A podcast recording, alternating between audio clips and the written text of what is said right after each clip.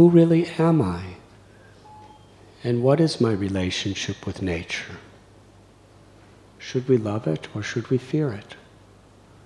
On one hand, the most beautiful things in the world are being provided by nature, and on the other hand, the greatest catastrophes of this world come about by nature. It's like this beautiful garland has lotus flowers out. So beautiful.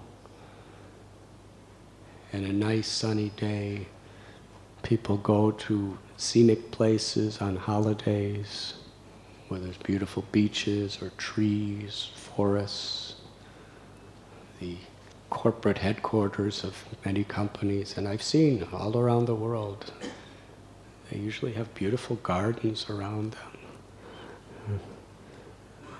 So that, because it's beautiful. Looking into a full moon starlit night, feeling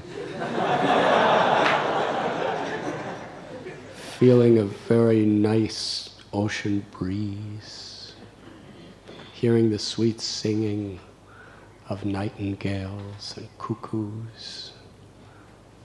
It's very pacifying to the heart and to the mind. And then the next day, there's an earthquake. or there's a massive cyclone with thunder and lightning or a tsunami.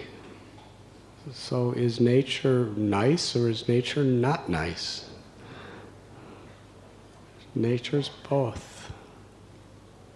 But even if it remains very sunny and perfect temperature and everything is beautiful and the nightingales sing in the night and the cuckoos sing in the day, still, by nature, the power of time is going to make everyone grow old, get diseased, and die.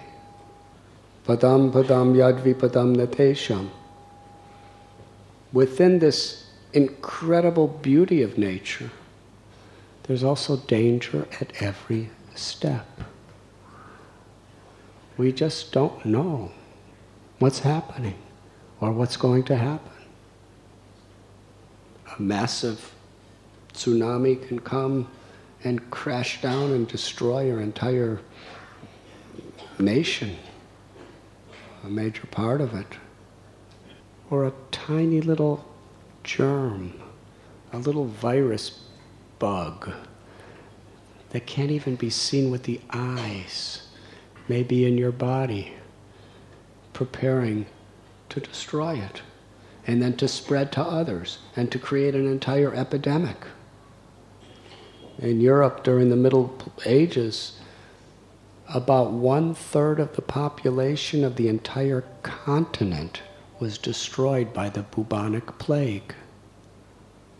And Europe was a very, very powerful country at the time with militaries and kingdoms and armies. And who was spreading the bubonic plague? fleas.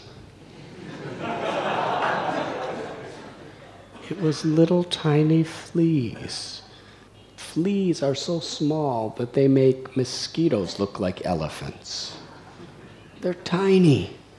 And this little tiny flea that you can hardly see was spreading it around and destroyed a third of human race in a powerful continent. So whether it's a gigantic cyclone, tidal wave, or a flea or a germ, there's always dangers in this world. And ultimately, time is invisible. You can't see it, you can't touch it, taste it, smell it, hear it. But it's so powerful that the most powerful militaries cannot stop it for a moment. You can't bribe it. You can't seduce it with beauty. You can't philosophically defeat it. Never stops.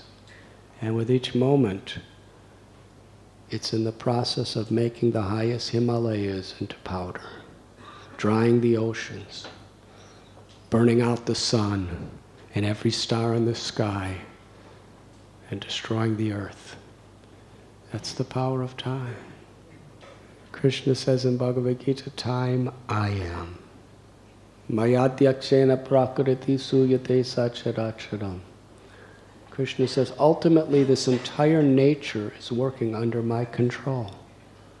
It's the most beautiful thing if we see it through the eyes of love. We understand it. Not only what we see, but why. This is what the Bhagavad Gita and the great saints teach us. Not only how material nature works, but why it works the way it does. You were listening to Radhanath Swami on devotionalnectar.com.